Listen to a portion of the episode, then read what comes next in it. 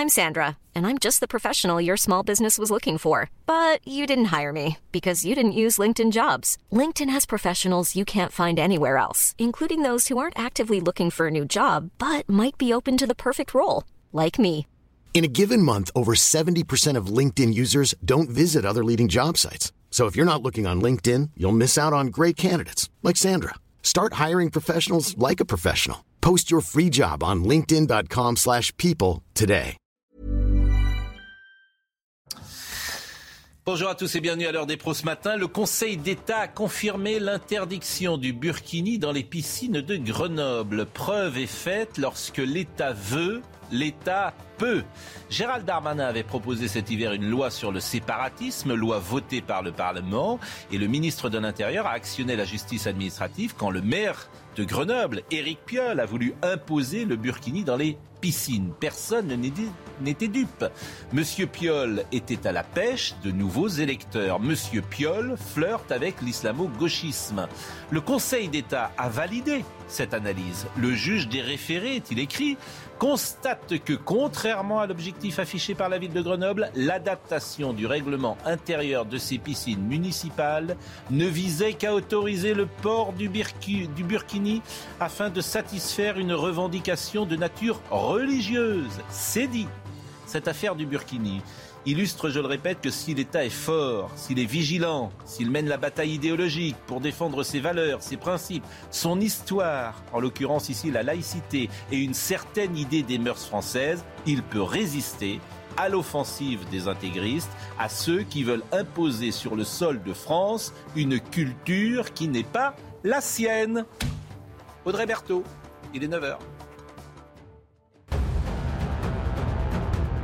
Les orages persistent cette semaine. Après euh, le sud-ouest, c'est le centre de la France qui a été frappé hier soir. La grêle a fait de nombreux dégâts, notamment en Saône-et-Loire. Neuf départements restent placés sous surveillance avec une nouvelle dégradation orageuse prévue aujourd'hui entre les Landes et le centre-ouest.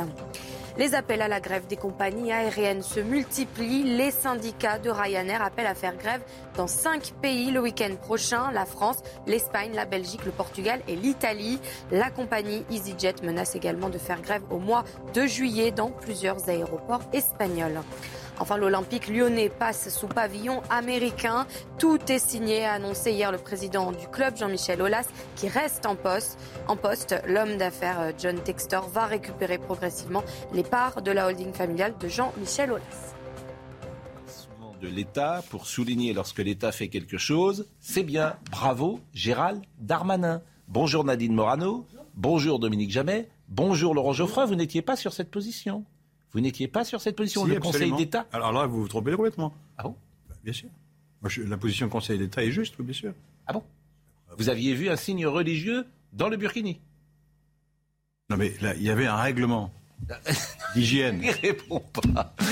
Oui, C'est pas un règlement d'hygiène? Ah, si. Ah, non, vous avez ne. Ils, Mais- euh, vous savez pas lire. Euh, ils estiment qu'on ne doit pas modifier un règlement public sous pression religieuse. C'était le burkini. est- Est-ce que vous le burkini est un vu- objet Est-ce que religieux. vous aviez vu dans le burkini comme moi une volonté C'est un objet religieux, bien sûr. Oui. Ah bah, vous l'aviez dit comme bien ça sûr. Bah, Vous avez dit le burkini c'est un objet religieux pour un idiot. Ah non, ça sûrement pas. Mais euh, Évidemment et- que le burkini est un, est un objet religieux, c'est tout le monde, Ah bah, tout le, monde le sait. Ça. Enfin, Bon, les, les gens qui le, les gens qui portent, le- burkini, euh, donc les gens qui le portent euh, le, est- disent elles-mêmes. euh, C'est pas un problème. Non, la- la- c'est- la- En tout cas, l'État Il y avait est- un règlement. C'est l'état de droit. c'est- Il y avait un règlement Oui. d'hygiène qui disait pas de vêtements amples, en gros. hein. Le burkini étant un vêtement ample, c'est pas parce que c'est un burkini, c'est parce que c'est un vêtement ample qu'on a dit on n'en veut pas. Et à ce moment-là, le maire le Piolle a, a modifié ce règlement Oui. sous pression religieuse, Oui, ce qui est, une erreur. Donc Piolle est un islamo-gauchiste, ça s'appelle. Non, je n'emploie pas ces mots-là. Pourquoi? Mais parce que je crois pas Parce que vous n'aimez pas les mots qui je, ne font. pense, je ne pense pas qu'il soit ni musulman, euh, ni à proprement parler gauchiste. Donc euh, ça, ça pose un C'est problème. quelqu'un qui flirte avec l'islamo-gauchisme. ça Oui, il a, fait droit à, à- à tort. À une, À la pêche, il va à la pêche au une, euh, ça- Et il est Sa sanctionné. motivation peut être diverse, je ne sais pas. Bah, moi, je il la- a, il a, il a on l'a cédé à la pression intégriste. Bon. Ça, c'est vrai. Et le Conseil d'État a eu raison de le, de le sanctionner. Alors, euh, j'attends David Guiraud, puisque c'est la grande union nationale désormais. Donc, euh, David Guiraud, euh, vous le savez, est député du Nord et porte-parole de la NUPS. Et euh, Madame euh, Morano, que vous connaissez, qui était avec Laurence tout à l'heure, je vous ai demandé de rester, puisque c'est la grande union nationale. Donc, euh, Pourquoi vous dites c'est l'union nationale? Ah, c'est ce que dit le président Macron. Eh ben, Vous l'avez entendu s'exprimer? Non. c'est Ah bon, bah dit- alors, euh, c'est ce voilà. M. Roussel, qui a Oui. rapporté des propos qu'il avait entendus. Oui, c'est pas ce que nous a dit Christian Jacob, qui est allé voir aussi le président de la République.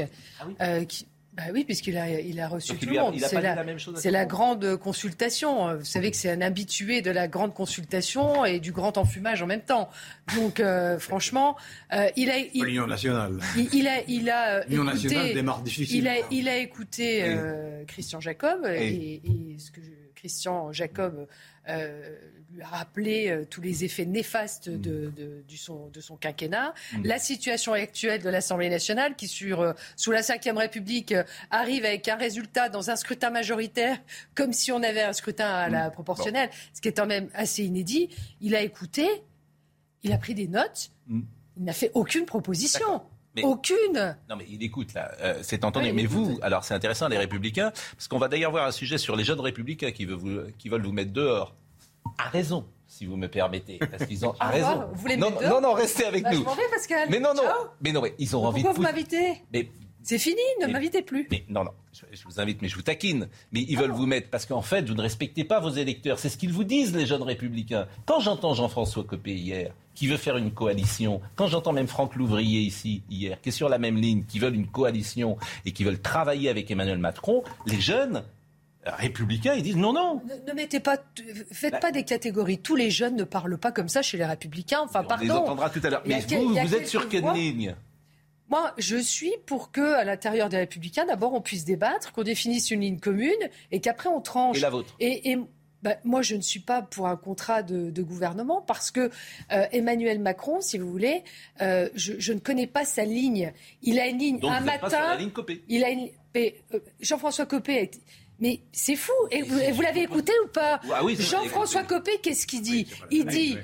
Vu la coalition. situation des résultats, Coalition. il faut s'occuper de, de la France et sauver la France parce que Emmanuel Macron a mis la France euh, dans une situation désastreuse. Mm. Il faut proposer un contrat de gouvernement et tordre le bras à Emmanuel Macron pour imposer nos réformes à nous. C'est ça qu'il a dit. Alors, il n'a vous- pas dit on y va, on va à la gamelle donner- et on prend un poste ministériel. Ça, c'est vous qui les rendez Ah, non, non, non, non, non, ça, c'est Donc vrai, je voulais juste vous ça. montrer le sujet sur les jeunes républicains. On devait commencer Sur par l'Union nationale, mais c'est l'instant, le fameux instant Hidalgo. En retard. Mais non, ça, ça roulait très bien grâce à Hidalgo. Bah écoutez, ça roule, mais euh, ça roule. Ah roulait parfaitement. David, alors on va lui demander. David Guiraud, bonjour. Ça me fait plaisir que vous soyez là. Vous êtes d'abord, je vous félicite. Merci. Bravo. Euh, J'imagine c'est un honneur, et une fierté. Hier, on était avec Carl Olive. Quand on rentre à l'Assemblée nationale, il y a une émotion. Ça forcément. fait quelque chose, ouais. Ouais, Franchement, c'est notre histoire. Vous avez peut-être pensé à vos parents, vos grands-parents, que sais-je. Ma grand-mère. Ben oui, J'aurais aimé voir ça. ben oui.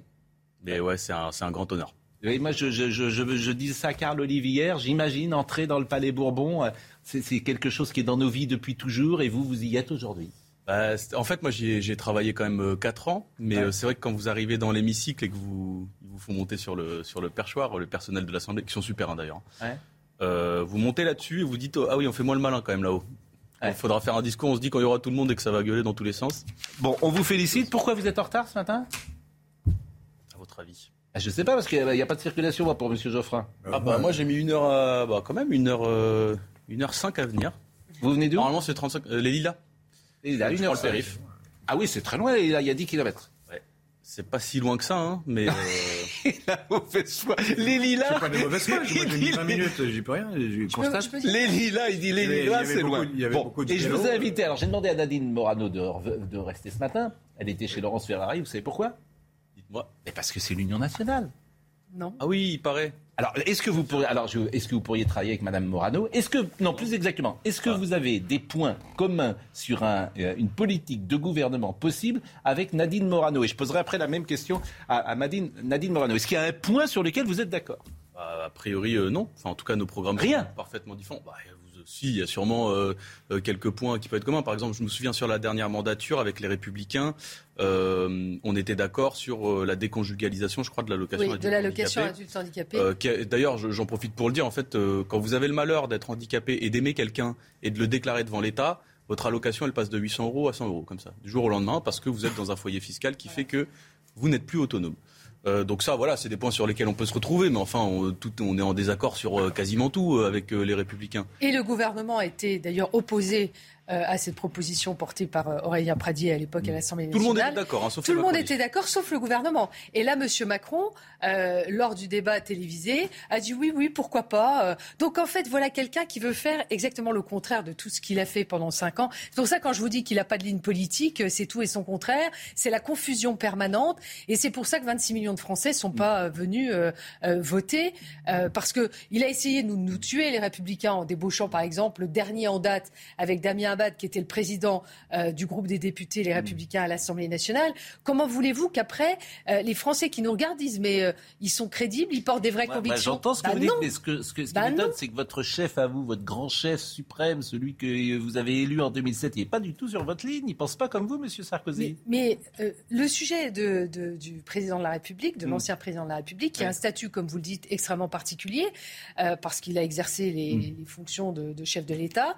et moi, ça ne me choque pas lorsqu'il a des conversations avec euh, l'actuel chef de l'État. Mais la réalité, c'est qu'il il revendique sa liberté, il est sorti du champ politique, et donc euh, on n'a plus du tout la même euh, vision. on parlera de l'Union nationale. Dominique Jamais et Laurent Geoffrin qu'on pas parler encore. parce que pour le féliciter, pour, pour vous dire, juste moi, je suis entrée à l'Assemblée nationale quand j'ai été élu un 18 juin. Et, euh, j'ai été élu le 17, donc le 18, je suis arrivée à l'Assemblée nationale. Ce qui m'a beaucoup ému, c'est de recevoir mon écharpe tricolore. Et je déplore que beaucoup d'élus, pendant les cérémonies commémoratives, ne portent plus leur écharpe tricolore, qui est le symbole justement euh, de la représentation nationale et la fierté qu'on a. J'ai appris que le bleu, blanc, rouge est à l'inverse de la mairie. Oui, oui c'est pour le rouge en haut, c'est c'est pour reconnaître, euh, pour différencier l'écharpe des maires et des parlementaires. C'est marrant, vous le saviez? Non, je ne sais pas. Moi non plus, j'ai appris hier. On des choses. Ah, c'est les savants, vous connaissez les savants de la veille, la fameuse expression de Marcel Proust. Quelqu'un qui sait quelque chose depuis quelques minutes, il le dit à tout le monde, et ça s'appelle les savants de la veille. Dominique Jamais. Eh ben, Bonjour. Qu'est-ce que vous voulez que je vous dise? Euh, Est-ce que vous voulez? La situation générale. Pour commencer, vous voulez bien? Non, c'est l'Union nationale. On va voir un sujet sur, euh, l'Union nationale, puisque ça n'aura pas lieu. Non, mais on, a une situation. Euh, tout le monde le répète depuis quelques jours sinon sans précédent, du moins sans équivalent depuis longtemps. Bon, ça fait très longtemps qu'on n'a pas eu ce genre de situation. On a, euh, si rien ne bouge, la France est ingouvernable, il n'y a pas de majorité, on a un président qui est minoritaire, de fait, on a une majorité qui est minoritaire. C'est embêtant. Donc, si rien ne change, si rien ne bouge, on va, et tous les journaux le disent, tout le monde le pense, on va vers euh, euh, la paralysie, l'impossibilité et éventuellement la dissolution. Bon est-ce que rien ne va bouger? On a, euh, à ma gauche, on a euh, la représentante d'un parti de gouvernement. C'est un parti de gouvernement qui ne gouverne plus, ce qui est embêtant, qui ne gouverne plus depuis dix ans, qui a du mal à s'y faire. C'est un parti euh, dont on ne voit pas très très bien, à vrai dire, en tout cas de l'extérieur, dont on ne voit pas très très bien ce qu'il sépare radicalement et absolument du président de la République. monsieur le maire, monsieur Darmanin, monsieur Le Cornu, monsieur Wörth étaient, il y a quelque temps ou il y a très peu de temps, membres de ce parti et ils n'ont pas vu de difficulté à rejoindre la euh, majorité du président, la majorité du président Macron. Seulement, il y a deux problèmes. Pas faux ce qu'il dit. Seulement, il y a, seulement, il y a deux problèmes. Le premier, c'est tout simple. Euh, les électeurs des Républicains ont voté il y a quelques jours pour un parti d'opposition pour un parti d'opposition radicale. Donc ces électeurs s'estimeraient probablement trahis si ce parti d'opposition radicale devenait un parti de gouvernement, fût-ce avec les plus belles justifications du monde. Et puis à l'intérieur de ce problème, il y a un deuxième problème, c'est qu'il y a de notoriété publique, ce n'est pas déshonorant, un certain nombre de gens à l'intérieur de ce parti, Laurent Wauquiez, peut-être Éric Ciotti, peut-être M. Lisnard, qui euh, aspirent à être président de la République. Ça n'est pas en commençant par se rallier au président de la République actuel mm. euh, qu'ils vont y réussir. Mais euh, au bout du compte, le problème reste le même. Mm. Est-ce qu'on va Quelle stratégie Est-ce qu'on attendez Est-ce qu'on va vers une chambre ingouvernable et éventuellement la dissolution ou pas? Et le prétexte de l'Union nationale, enfin, pardon, l'Union nationale, euh, on a un bon prétexte pour euh, y souscrire, euh, rendre possible de nouveau le jeu des institutions, mais c'est de la blague. Mais il n'y aura pas d'union nationale. C'est l'union nationale, c'est quand, il y a, quand le territoire est envahi ou des choses comme ça. Ça, ça c'est pas le cas. C'est, non, mais si vous, pas encore. Pas, par exemple. attendez, je termine. Mais par contre, et prenons l'exemple de, de, la réforme des retraites. Imaginons que le gouvernement persiste dans ce projet de porter l'âge de la retraite à 65 ans. Je suis contre, hein, je suis tout à fait hostile à ça. Enfin, imaginons qu'ils veuillent le faire. Qu'est-ce que fait le groupe LR Puisque ça correspond en gros à sa, à sa conception. Il va dire non, on est contre, parce que c'est Macron, donc on est contre une mesure que nous proposons nous-mêmes. Non, il dira Ça m'étonnerait. Il, il- il va s'abstenir. Bah, par exemple, euh, Attendez, laissez-moi puisque, terminer. euh, Ils oui, vont- oui. Imaginons qu'ils votent pour, ça, passe.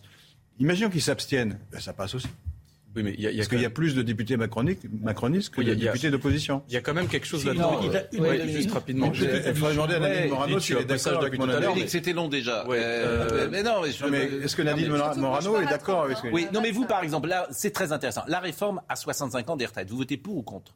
Moi, je pense. Non, une réforme des retraites, c'est pas comme ça. Pour- Ah oui, mais Non, c'est- on peut jamais voilà. poser une question. Mais- oui, Mais non, mais c'est pas possible. Mais Non, vous vous abstenez, c'est pour ça Mais que non, les gens moi, vous. je- je Elle est simple, ma question. Pour ou contre Mais moi, je suis contre. J'ai le droit de vous le dire. Je suis contre les contre. 65 Mais bien sûr. Moi, Ah je suis. co- Mais Mais parce Vous êtes que. pour plus ou moins Non, non. Moi, que l'âge je, je, je Bon, peux. excusez-moi. je- je- Non, mais juste un truc, parce que. Je Bon, peux- allez, peux dire.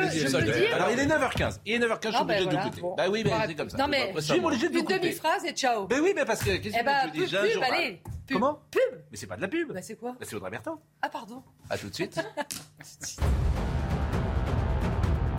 Remontée des cas de Covid en Europe, premier pays touché, euh, le Portugal qui a connu en mai une augmentation marquée des nouveaux cas. Au Royaume-Uni, les infections quotidiennes sont de nouveau quasiment au plus haut depuis le début de la pandémie, également affecté l'Italie et l'Allemagne. Et en France, la circulation du virus s'est aussi accélérée. Les CAF renforcent la traque des arnaques aux aides sociales. Les fraudeurs sont désormais traqués plus efficacement grâce à des contrôleurs spécialisés. Ce nouveau dispositif a par exemple permis de détecter plus de 600 fraudes à la fausse activité professionnelle. Enfin, première apparition publique d'Emmanuel Macron depuis les résultats du second tour des législatives.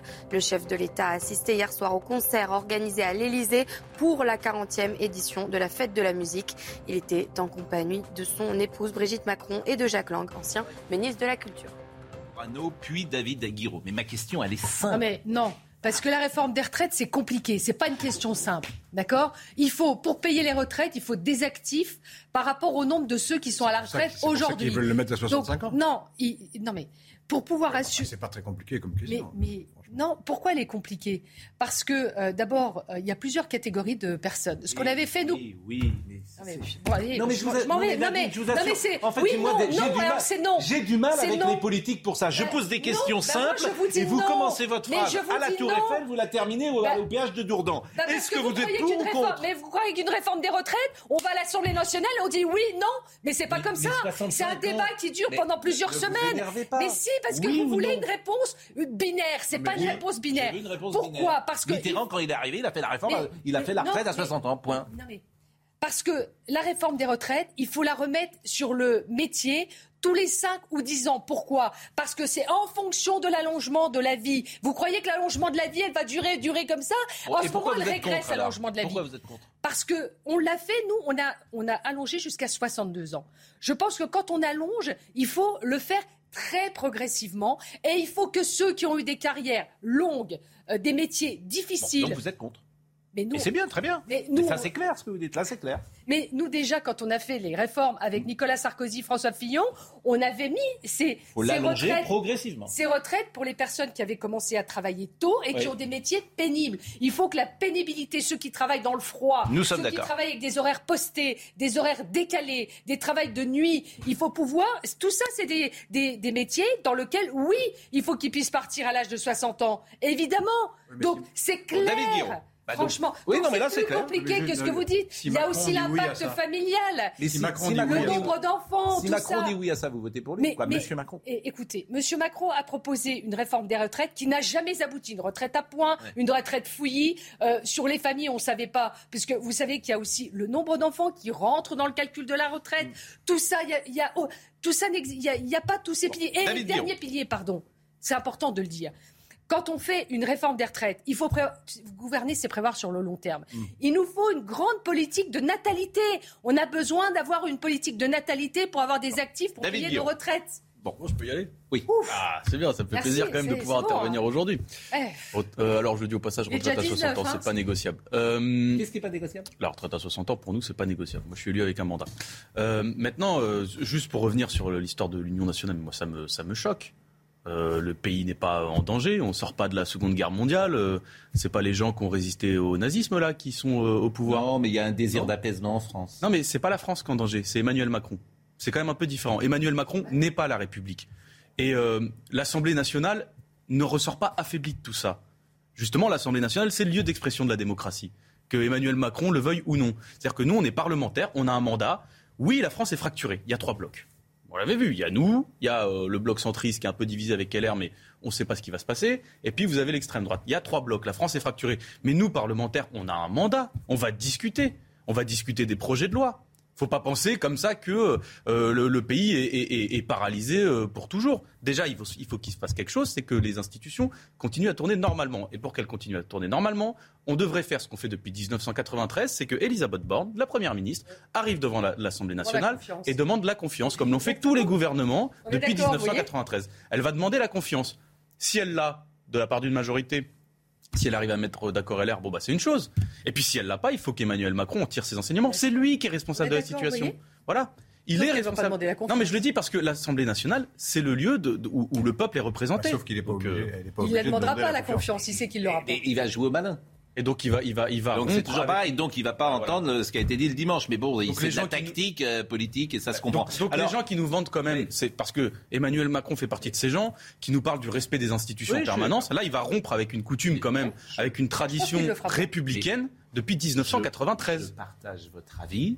Et c'est pourquoi il y a décalage entre, parfois entre les électeurs et le politique, parce qu'effectivement, ils ont le sentiment que les gens jouent au plus malin et, s'amusent avec les institutions et ne font pas, etc. Et ça, ça insulte et ça peut mal se terminer un jour. Il y a quand même un champion. Euh, il y a eu un champion euh, récemment. Jean-Louis Burgat est avec nous. Alors, la difficulté quand même, c'est que s'il n'a pas la confiance. Oui quelqu'un d'autre, il n'aura pas non plus la confiance. Et il n'aura jamais la confiance. Alors, comme. L'opposition non plus.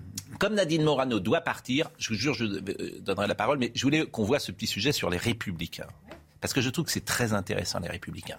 Euh, il y a une euh, jeune garde qui monte, et comme le disait Dominique Jamais, qui est en opposition radicale. Et puis il y a une vieille garde qui n'est pas... Bah, parce que, pas vous d'ailleurs, mais il y a une vieille garde qui n'est pas forcément sur cette ligne-là. Mais la jeune garde, elle en a ras-le-bol, en fait, que euh, on vote, ou cette jeune garde a le sentiment qu'elle vote pour parfois un parti, et puis que ce parti ne représente pas ses idées. Écoutez ce sujet que j'ai trouvé vraiment très intéressant. Augustin Donadieu. Ils sont tous très connus, car sur le devant de la scène depuis très longtemps. Trop, selon les jeunes républicains, la nouvelle génération commence à hausser le ton pour voir émerger de nouvelles figures dans leur parti.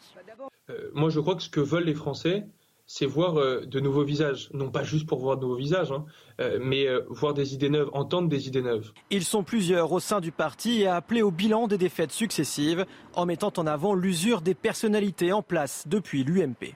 Je vois euh, Jean-François Copé qui euh, euh, annonce vouloir un pacte de gouvernement avec Emmanuel Macron. je regrette que ce soit des vieux barons qui soient sur les plateaux de télévision pour aller défendre notre mouvement, pour aller défendre les républicains, alors qu'on pourrait faire émerger des jeunes qui diraient quelles sont leurs convictions et quel est le projet qu'ils veulent porter pour le pays pour les cinq prochaines années. Les jeunes républicains se considèrent comme l'avenir de la droite et veulent peser dans les prochains mois. Il est président, bah, vous sauriez, mais il est président des jeunes républicains. et il dit les vieux barons. D'ailleurs, il n'est pas très vieux, Jean-François Copé. C'est ça qui est drôle. Il doit avoir 55 ans, euh, Jean-François Copé, entre 55 et 60 ans. Il n'est pas très vieux. Mais il est considéré comme un vieux baron. Mais c'est intéressant ce que dit ce jeune homme. Oui, mais on a tous été. Moi, j'ai commencé, j'étais délégué des jeunes RPR de. Oui. Et, Nicolas Sarkozy était, il était délégué national de la mais Vous n'aviez pas les mêmes soucis peut-être, parce que le RPR à, l'époque était peut-être plus euh, rigoureux sur euh, ses valeurs de droite. Oui, et puis euh, surtout, nous, on respectait nos aînés. Quoi. On n'était pas là pour dire dégager des plateaux. Non, on y allait, on faisait falloir nos convictions par nous-mêmes. On essayait de Je ne vais pas vous donner des exemples parce que je ne veux pas. Je on veux pas. De devenir bon. Vous parlez de Sarko je parle de personne. Quand Jacques Chirac euh, part euh, avec les 43 députés euh, contre Jacques Chaban-Delmas, eh ben, allez expliquer à Jacques Chaban-Delmas qui respectait les aînés. Oui, mais, les mais aînés. moi, j'ai, mais j'ai connu la guerre Chirac-Balladur. J'ai connu aussi le combat non, mais c'était Chirac. Pasqua. Chirac en euh, 74. Non, mais j'ai connu aussi le combat Philippe Séguin, Pasqua Oui. euh, contre Maastricht, contre le Bon, traité de les jeunes là, qu'est-ce que vous lui dites à, Ah ben, à Guilhem Carayon? Mais je dis, mais il a raison.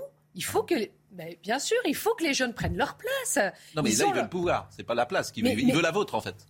Mais, mais au revoir. viens. Non, non, non, non, non, on ne parle Ah, pas. Vous voulez partir depuis tout à non, l'heure. mais, euh, non, moi je suis très heureuse d'être avec vous, mais, Non, c'est ça- normal qu'ils veulent prendre leur place. Non, D'ailleurs, les sur jeunes, le fond, sur le fond. j'observe que, que Monsieur Pradier, comme Monsieur euh, Schellenberger, tout ça, ils sont déjà depuis longtemps secrétaire général du mouvement, secrétaire général adjoint du mouvement, ce que je n'ai jamais été moi. Donc ils ont leurs responsabilités, qu'ils disent leur, euh, leur ligne politique. Je crois que c'est On important. va marquer une pause. Je vais vous remercier. Parce qu'à chaque fois que vous venez, c'est toujours musclé. J'observe que vous avez réussi à vendre la, la veste de Valérie Pécresse, puisque vous ne l'avez pas remise aujourd'hui. La fameuse veste rouge. Vous n'aimez pas la couleur framboise, j'observe. Mais pourtant, nous, on dit rien quand vous portez une veste euh, ou une chemise rose. Ou une Comment veste elle va. Valérie Pécresse? Bah, elle, elle va bien. Elle a tiré aussi les conséquences de son échec. Je veux dire. euh, Donc elle parle plus. Euh, vous l'avez au télé, vous l'avez eu au téléphone bah, je récemment vu hier, elle était là au bureau politique. euh, Et alors? Bah, Voilà, elle, est- a tiré aussi les. les, les Elle a parlé? de. bah oui, elle Qu'est-ce a, qu'elle a dit? Elle a parlé de ce qui s'est passé pendant l'élection présidentielle, euh, euh, de, euh, de la préparation nécessaire du candidat à l'élection Ouais. présidentielle. C'est pour ça que je souhaite que celui qui va prendre la présidence du parti, en l'occurrence, je souhaite que ça soit Laurent Wauquiez, et qu'il se prépare pendant ces cinq années à devenir président de la République. On ne construit pas un président de la malheur, République en, en, en, en, trois mois. C'est pas vrai. Ça, quelle perspective En tout cas, Bah, si euh, ça vous plaît pas, ça sera comme ça, ça quand me même. plaît, ça me en tout cas, c'est toujours bien de vous avoir, et je le dis aussi pour David Guiraud, parce que tous les deux, vous avez un, un avantage, c'est que vous êtes cash, on peut vraiment échanger ensemble. Et moi, je respecte tous les élus parce qu'ils ont été élus au suffrage Mais, universel. bien sûr. et qui sont des adversaires politiques, mais ils sont détenteurs d'un mandat et ne pas les respecter euh, ou les qualifier d'anti-républicains, ça veut dire aussi qu'on ne respecte pas les électeurs. Et ça, c'est pas ma méthode de faire. Vous diriez pas, par exemple, que le Rassemblement national est un parti anti-républicain Moi, je ne dirais jamais ça. Voilà. Bah, euh, les élus ont été élus, c'est-à-dire que moi, euh, fut un temps, les nôtres, ils militaient pour l'interdiction du FN avant qu'il arrive euh, dans le jeu démocratique. Maintenant qu'ils sont là, euh, ils sont là. Mais enfin, il y a quelques, il y a quelques profils un peu douteux hein, là-bas. là. Il y en a Bah, un là qui a ouvert une librairie négationniste. Bah, à des- France Insoumise, c'est pas mieux en a non plus. Oui, mais là, on parle de quelqu'un qui a été condamné pour violence avec arme en réunion, etc. Enfin, je veux dire, on est sur des profils euh, politiques. Euh, Il y en a un autre qui est, euh, partisan pause. de- qui est nostalgique de l'Algérie française. Donc, Je suis obligé de faire la pause. Il est 9h26. Programme, mais pas Merci, Madame Morano. Je ne sais pas si je vous reverrai avant le 8 juillet, euh, mais vraiment, c'est toujours un plaisir de vous avoir régulièrement sur ce plateau. Je, Désolée, tiens à je ne suis pas encore trop vieille. euh. Bah, arrêtez, mais vous êtes euh, magnifique. Euh, il est 9h. Non, mais je parlais dans la vie politique. Bah oui, mais moi, je, je parlais aussi dans la vie politique. Il est 9h, mais, mais dans toute la vie, vous êtes magnifique. 20h, 9h, 20h. Vous voyez, vous me troublez. 9h27, la pause, à tout de suite. Il est 9h33, on est un peu en retard, Audrey Berthaud. Top départ pour les soldes d'été. Elles commencent ce matin et prendront fin le 19 juillet. Dans un contexte incertain marqué par une inflation galopante, les commerçants espèrent une relance du secteur. Emmanuel Macron poursuit ses consultations avec les partis politiques. Le secrétaire national d'Europe Écologie Les Verts, Julien Bayou, vient d'arriver, comme vous le voyez. Il doit ensuite recevoir la présidente du groupe LFI, Mathilde Panot, et son ancien Premier ministre, Édouard Philippe, patron du parti Horizon. Enfin, c'est aujourd'hui la journée nationale de réflexion sur le don d'organes. Et regardez ces chiffres. 5 901 greffes ont été réalisées en 2019. 27 000 personnes sont toujours en attente de greffe en 2022. 70 000 personnes vivent en France grâce à un organe greffé. Et malheureusement, 1000 personnes sont décédées car elles n'ont pas eu de greffe à temps. Pour rappel, nous sommes tous donneurs, sauf opposition de son vivant. Un seul donneur peut sauver 8 vies à Nadine Morano de rester avec nous. Et du coup, j'avais proposé à l'ami Jean-Louis Burga de monter dans ce que nous appelons la cage. Et à un moment, cher Jean-Louis, bonjour, j'ai voulu vous donner la parole et vous n'étiez plus dans cette fameuse cage qui est un studio à part. D'abord, je suis gêné d'avoir interrompu votre idylle avec Nadine Morano. Ça se passait apparemment très bien, ça se passe toujours très bien. Mais, mais effectivement, il y a une sorte de cage dans laquelle on étouffe. Et vous m'avez enfermé là-dedans pendant. C'est un studio. ce que je faisais avec des appareils branchés un peu partout. Ça s'appelle faire de la télé. C'est de la nouvelle télé ou quoi ça Mais pas, Parce que nous, autrefois, il y avait des techniciens qui arrivaient, qui vous mettaient un casque sur les oreilles, ils branchaient un micro, ils, ils allumaient des, des réverbères. Enfin, il y avait tout un tas de trucs. Alors, ça tombe bien parce que tout à l'heure on recevra François de Closet et vous avez fait un teasing merveilleux. La parenthèse boomer, c'est que la télé a changé depuis Cognac J. Donc, euh, il y a plus... la télé a changé. La parenthèse François de Closet fait partie des gens avec qui j'ai travaillé à TF1 ah bah, et qui est un des rares à nous dénoncer. Donc, euh, je suis curieux de. Ah bah là, vous êtes, vous êtes bon, un, boomer. Bon, on est avec David Guiraud ce matin. Deux choses. Euh, d'abord, qu'est-ce que qu'est-ce que le président de la République, selon vous, doit faire bah, déjà, il devrait s'exprimer, mais surtout, il doit envoyer la Première ministre pour faire voter euh, la confiance, comme on le fait tout le temps. Je l'ai déjà dit tout à l'heure. Parce que, si vous voulez, ce qui est quand même euh, dérangeant là-dedans, c'est que on a l'impression qu'on nous parle de paralysie parce mm. que l'Assemblée nationale est divisée. Mais la démocratie se fait à l'Assemblée nationale. Les lois se font à l'Assemblée nationale. C'est-à-dire, c'est pas au président de chercher à nous dompter comme ça, comme si. nous, on arrive avec un mandat. Je veux dire, les, les députés LR arrivent avec un mandat, l'extrême droite un mandat. Moi, j'arrive avec. Je voulais vous faire écouter Gabriel Attal, qui réagit sur Jean-Luc Mélenchon parce qu'il a été. Bah, il a été très très présent. Il a été très présent, évidemment, Jean-Luc Mélenchon. Il, était encore présent hier. Alors je me demande ce qu'il faisait là. C'était son dernier jour de mandature. Oui, c'est ça. Et puis quand vous êtes député, vous pouvez encore accéder euh, à l'Assemblée nationale. donc il a fait le tour du propriétaire. Il a joué. Euh, on le voyait effectivement euh, donner des indications à, à, sa jeune garde. Donc écoutez Gabriel Attal et vous allez me dire ce que vous pensez de cette intervention je trouve assez curieux d'entendre un homme qui n'a pas été élu par les Français, qui voulait être Premier ministre et n'a pas pu l'être, donner des leçons de légitimité à une femme qui est Première ministre et qui a été élue par les Français. Pour Jean-Luc Mélenchon, personne n'est légitime à part Jean-Luc Mélenchon. Surtout quand les Français n'ont pas voté pour Jean-Luc Mélenchon. Avec lui, la démocratie, c'est qui perd gagne. Eh ben non, en fait. Celui qui est légitime pour agir, pour tenter de trouver un chemin pour protéger les Français, c'est celui qui a reçu le plus grand nombre de suffrages et le plus grand nombre de sièges à l'Assemblée nationale. C'est le cas de la majorité présidentielle derrière Elisabeth Borne. il répond, il vous répond d'une certaine manière. Elisabeth Borne, elle est légitime. C'est la première. Euh, oui, mais il est la première de la formation la plus importante. C'est mal réveillé, euh, Gabriel Attal. Parce qu'il y a deux mois, il y a eu une élection où Jean-Luc Mélenchon a reçu des suffrages. Donc euh, oui, on a le droit de s'exprimer dans ce pays, euh, d'être en responsabilité euh, politique sans être élu. Et par ailleurs, quand même, il y a un groupe de députés insoumis à l'Assemblée nationale et de la NUP à l'Assemblée nationale qui a des choses à dire. Et ça, c'est pas Gabriel Attal qui va nous contrôler. Moi, j'arrive avec un mandat. J'ai été, non, mais je veux dire, j'ai pas été élu pour faire la plante verte de Macron.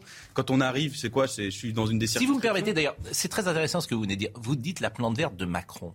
Moi, je suis euh, frappé de la violence de vos propos.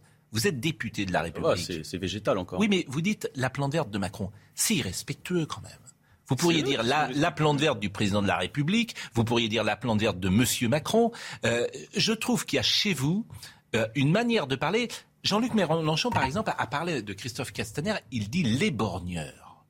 Vous vous rendez compte la cible qui lui met dans le dos les borgneurs. Dans une société aujourd'hui, il sort dans la rue, euh, euh, Christophe Castaner, il peut avoir euh, des, des, des, représailles. Quant à un leader aussi important, et vous venez de dire la plante verte de Macron. Moi, quand je, dis, quand je dis Macron, par exemple, ce qui m'arrive, mm. tout de suite après, j'essaye de rectifier, je dis Monsieur Macron ou le président de la République. Il me semble que tous ensemble, on peut euh, être d'accord sur une forme de respect euh, dans, euh, dans les mots et dans le langage. Oh, sur Emmanuel Macron, pourquoi pas, mais sur le ah, président de la République. mais, mais, mais, sur Castaner, on a su. Les borgneurs. Mais vous trouvez... Ça vous choque pas? Mais moi, ce qui m'a choqué, c'est qu'il y ait des gens qui aient été bornés en manifestation. Enfin, je veux dire, on n'a peut-être pas. Non, mais on n'a pas les mêmes indignations. Cet homme est responsable. Et le problème de tout ça, vous savez, c'est encore autre chose. Non, mais vous savez le mot les borgneurs. Le problème, le problème. Moi, ça peut, ça me, je me dis, mais je pense à Christophe Castaner pour tout vous dire quand j'entends ça. Non, mais le bah, pauvre. Il a une famille, il a Mais vous voyez, après la responsabilité politique, c'est autre chose. Eh ben, je, vais vous dire où est le problème. Le problème, et si on est euh, dans cette appellation-là, c'est parce qu'il a fait tout ça et dans l'impunité la plus totale. Je veux dire, moi, je suis désolé, quand, vous, quand votre bilan, en tant que ministre de l'Intérieur, c'est quand même d'avoir conduit d'une manière ou d'une autre. C'est pas lui qui a tiré, qui a appuyé sur le LBD, d'accord? Il n'avait pas la main sur la gâchette. Mais justement, c'est ça qui rend la chose facile. Il n'avait pas la main sur la gâchette, mais il y a quand même une trentaine de personnes qui ont perdu leurs yeux. Voilà. Donc, donc, il y a un moment, en fait, et, il n'a pas été condamné, il n'a pas été poursuivi politiquement. Donc, moi, je suis pour une sanction aussi politique qui est cet homme est, est condamné à une forme d'infamie. Moi, je vous interroge et vous répondez. Hein, J'entends ce que vous dites. Bon, la parole. Parce que les mots sont violents, mais vous voyez, pour, pour, pour, Jérôme Rodriguez qui a perdu son œil, c'est violent aussi. Et, et, et, moi, je suis plus choqué par ça que par l'appellation éborgneur. Moi, je, j'assume. Il se convient pas de ce qui s'est passé. Et, ils sont pas tous, euh, ils sont pas tous euh, pareils. Hein. Je veux dire, euh, moi, il y, y, a des ministres avec lesquels on peut travailler, mm. quand bien même on a un désaccord total, etc. Mais lui, Castaner, Christophe Castaner, oui, son bilan politique, c'est quand même ça, quoi. C'est l'éborgnement de dizaines et de dizaines de personnes. Vous y avez fait allusion, vous avez lancé le débat. Je m'abstiendrai de commenter ce que vous venez de dire, qui appellerait bien les développements, mais ça nous ferait perdre de vue l'essentiel. Nous sommes le 22 juin. Euh, et euh, je m'attriste de voir la nouvelle législature commencer dans la comédie, dans la parodie, etc. Parce qu'on a d'un côté des gens qui s'étonnent et s'indignent que le Premier ministre ne demande pas la confiance. Ils s'étonnent et ils s'indignent parce qu'ils savent ou ils pensent que si le Premier ministre demandait la confiance, il ne l'aurait pas.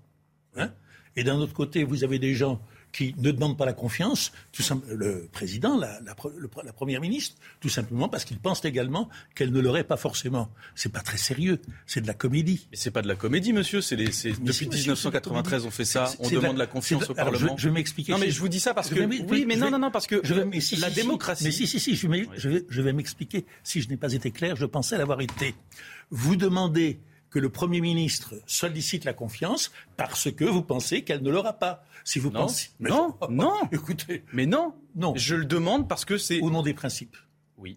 C'est beau. Ah oui, bah, les principes républicains, c'est pas euh, une petite chose. Surtout comme bah ça non, joue, mais, surtout non, mais, ça non, joue non, mais, votre faveur et de ce côté, de ce côté, mais le monsieur, gouvernement, on a, on a, on a voté la, on a voté. De son non, côté, le gouvernement ne demande pas la confiance. Non, on parce fait pas. Il sait qu'il ne l'aurait pas. On fait pas semblant. Parce que lorsqu'il y a eu des votes de confiance, sceptique. lorsqu'on, quand on était 17, en extrême minorité à l'Assemblée nationale, eh ben on demandait aussi des votes de confiance. Oui. Donc je ne vois pas pourquoi on s'arrêterait de le demander. Avec d'autres motivations, d'autres. Non, mais attendez, vous êtes en train de me mettre dans les mains, monsieur, un problème qui n'est pas le mien. C'est à Emmanuel Macron de, de régler la, la, situation politique dans laquelle il est empêtré lui. Moi, je suis. Non, mais, mais je vous dis ça. Mais, attendez, je finis. Non, non, mais attendez, laissez-moi finir, c'est important. Ne faites pas. J'ai compris ce que vous dites, mais je veux que les gens comprennent quand même à large échelle. Je suis élu avec un mandat. Oui, J'arrive dans une circonscription qui est l'une des plus pauvres de France. Vous voyez, le taux de pauvreté, c'est 35%. Vous êtes non, élu de quelle circonscription On l'a dit ah, tout à l'heure. Exactement. L'autre jour, vous avez dit une chose très intéressante. D'ailleurs, il n'y avait pas de piscine. Quand on a parlé des Burkini, vous avez dit qu'il n'y a pas de piscine. Bah oui. Bah moi, je parlerai des Burkini quand on aura une piscine à Waterloo. Ah, mais c'était très intéressant et ça, ça m'a marqué. Bah ouais, parce que les services publics, c'est pas. Vous Bien savez, sûr. par exemple, à Waterloo, qui est une ville, en fait, si vous voulez, on a beaucoup parlé de Roubaix euh, ces derniers oui. instants. Et, et, et, moi, ce que j'essaye de dire, c'est j'essaye de faire l'unité, moi, des classes populaires. Je regarde pas la couleur de peau, l'origine, je m'en fous de ça. Mais, mais typiquement, en fait, tout le, tout le temps qu'on passe à parler d'une ville euh, comme Roubaix, à la dénigrer, moi j'estime qu'on la dénigre, oui. c'est aussi du temps qu'on passe à invisibiliser des villes comme Waterloo, où j'ai parlé de la piscine. Oui, L'hôpital de Waterloo, les urgences, faut savoir un truc, hein, par exemple, c'est fermé entre minuit et 6 heures. Oui. Voilà, parce qu'il n'y a pas, la, il y a pas, il y a pas cette. Ça, ça doit, bien sûr. 12 lits sont fermés sur les 24 lits de l'hôpital. Voilà. Bah, moi, je trouve pas ça normal et j'ai un mandat. Oui. C'est, Mais ça revient, ça si vous me permettez, je ne vous trouve pas très représentatif de la France insoumise. Je vous trouve infiniment plus modéré. Vous faites ça pour. Euh... Vous voulez me piéger Pas du tout. Non, je, je, vous trouve je plus modéré. Plus dur, hein. Je vous trouve moins violent. Je vous trouve plus précis. Euh, je vous trouve moins idéologue. Et euh, il est en train de que je pars à tous mes copains. Une opération de séduction. Non, mais je, mais je peux pas vous dire autre chose. Je, je vais arriver en réunion de groupe à 14h, les copains ils vont tous me regarder. Non, mais pas du tout. Mais, je, mais ce que je dis, c'est vrai. Je suis sûr que c'est partagé. Bon. Vous n'êtes pas dans l'idéologie quand vous dites précisément l'hôpital est fermé entre midi et entre minuit et 6 heures. Et ben je trouve que ça. Les députés du coin, ils aussi un affaire. Mais oui, mais c'est ça qui est intéressant. idéologique, hein, bien. Mais un député, c'est à mon sens, c'est fait pour avancer, faire avancer des choses. Et on va parler du. Me retirez de la bouche que je voulais dire. Ah. Je trouve que, euh, avant de les critiquer, je voudrais dire du bien de, de tous ces jeunes que j'ai vus arriver à la France insoumise. Je mm. trouve qu'il y a un certain nombre de, de, jeunes personnages, de jeunes députés, euh, de jeunes figures qui font du bien à la démocratie française à l'intérieur de la France insoumise aujourd'hui. Et je les trouve intéressants. Dans... Alors, ils vont pas faire la révolution, parce que malheureusement, ils n'en ont pas les moyens de faire. Ah ouais, vous voudriez faire la révolution Non, non, malheureusement. Ils prêchent la, ils prêchent la, ils prêchent la Je révolution. précise que Jean-Louis a eu sa carte au PC dans les années 50, je peux le dire. Oui, vous pouvez le dire. Oui, donc vous, vous rêvez du Et grand soir. un- un- oui, à l'époque, on rêvait du grand soir. Effectivement, on était un parti qui Ah. pensait transformer la France. bah, Et, Ah, euh, mais je voudrais simplement terminer. Non, je Oui. termine juste pour dire que j'apprécie effectivement d'avoir ces jeunes députés qui ont un langage que je trouve beaucoup plus, je vais le dire, il va sauter en l'air, beaucoup plus intelligent que leur patron, que M. Mélenchon, Mm. qui, qui avance par des choses brusques, par des choses euh, violentes et par des choses qui ne- aujourd'hui ne, ne font plus avancer la démocratie. Moi, moi, je sais ce que je dois à Jean-Luc Mélenchon. Parce que s'il n'avait pas été là, j'aurais pas été là non plus. Oui, Voilà. Non, mais c'est, je veux dire, je, je, et, et, et des fois, faut cliver aussi dans le pays. Moi, je suis pas là pour être le Ça, il a représentant des, des bonnes mœurs ou il y a des Il a moments où on va hausser le ton. Enfin, je- Il a réussi. On va parler du Burkini, je vous attends là-dessus. Une petite, une petite incise, je, je redoute simplement, je vous le dis franchement, que votre opération de séduction remarquable Non, mais- mais allez, et, les compliments, et les compliments de Jean-Louis Burgat soient démentis par la première séance de l'Assemblée et que peut-être les différentes oppositions ne fassent pas preuve de la courtoisie, de la compréhension et de la modération. Ce que je veux dire, c'est qu'il y a- votre invité. Non, mais il y a toujours, il y a deux choses. Euh, il y a les idées politiques et puis il y a l'homme. Bon, par exemple, j'ai reçu parfois Adrien Quatennens. C'est très difficile d'échanger avec lui puisque euh, c'est- c'est un idéologue pur et dur qui euh, déroule son catalogue avec beaucoup de qualité, beaucoup d'intelligence d'ailleurs. hein, Il est Adrien fort, Adrien, hein. il Sans- est très sans- fort Sans, sans hurler, sans jamais sans hurler. jamais hurler, mais c'est difficile d'entamer le débat avec lui. Je l'ai vu dans, une, euh, dans des échanges. Ça n'enlève rien à sa qualité, son positionnement idé- idéologique et son intelligence. Mais il est bon. Et M. Guiraud qui revient ici, très souvent, on arrive à échanger parce que vous n'êtes pas dans une position idéologique toujours et tout le temps. Et euh, c'est ça que je trouve le Vous, intéressant. C'est peut-être juste que je la maquille mieux, mais. Euh, j'attends avec curiosité le journal. Attention au diable On- rouge. On va hein. parler. J'attends avec curiosité le journal officiel. Non, mais euh, l'exemple, par exemple, de la piscine David Guiraud, marqué. L'exemple de l'hôpital de Waterloo, c'est, c'est vraiment. Ça, c'est intéressant. Vous avez l'air de découvrir que les députés connaissent leur circonscription. Vous êtes bizarre quand même. Peu normal que les députés sachent de quoi, ils- de dans, quoi ils dans parlent.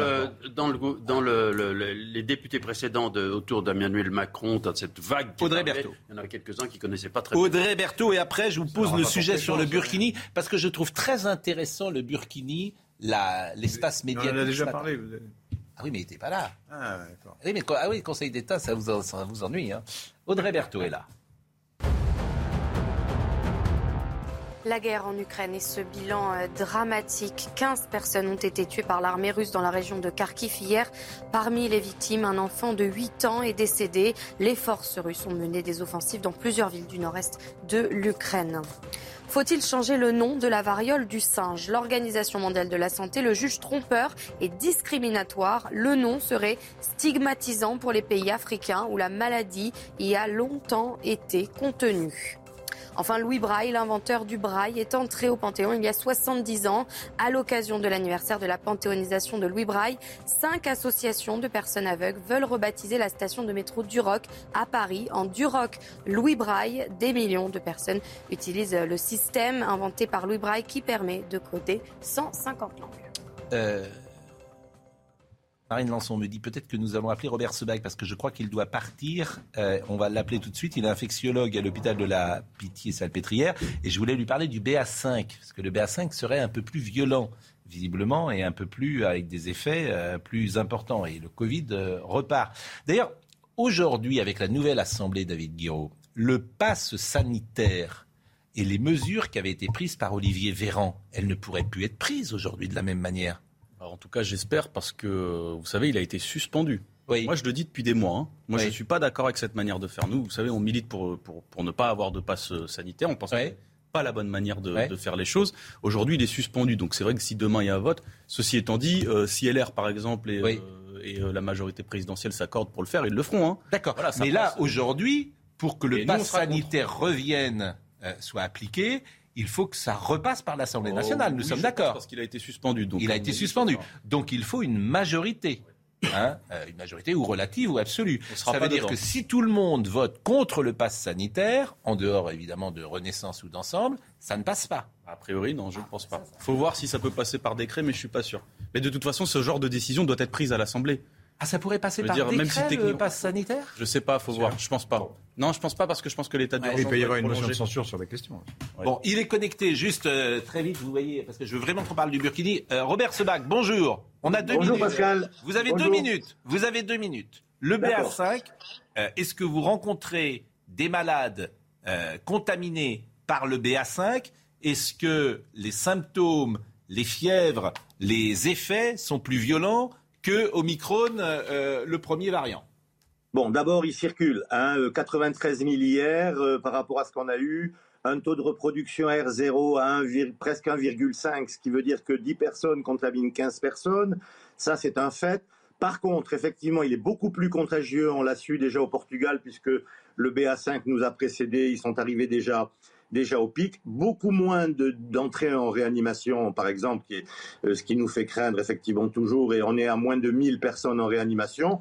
Il faut être vigilant. On a une trentaine de décès euh, journaliers. Par contre, il est effectivement extrêmement, extrêmement virulent. Hein. 90 000 hier, vous multipliez par 4 ou 5 parce que tout le monde ne se fait pas tester. Il touche en- principalement la sphère ORL, des rhinites, des douleurs à la gorge, un peu de fièvre, mais peu de cas graves, en particulier chez les gens qui sont vaccinés. Alors, ça n'empêche pas la transmission, mais ça empêche les, cas graves. Alors, la question qu'on se pose aujourd'hui, c'est qu'il y a à peu près euh, un tiers des personnes à risque, si vous voulez, c'est-à-dire en fonction de l'âge, en fonction du fait qu'ils qu'ils aient été peu vaccinés ou alors avec des comorbidités, qui n'ont pas reçu leur quatrième dose.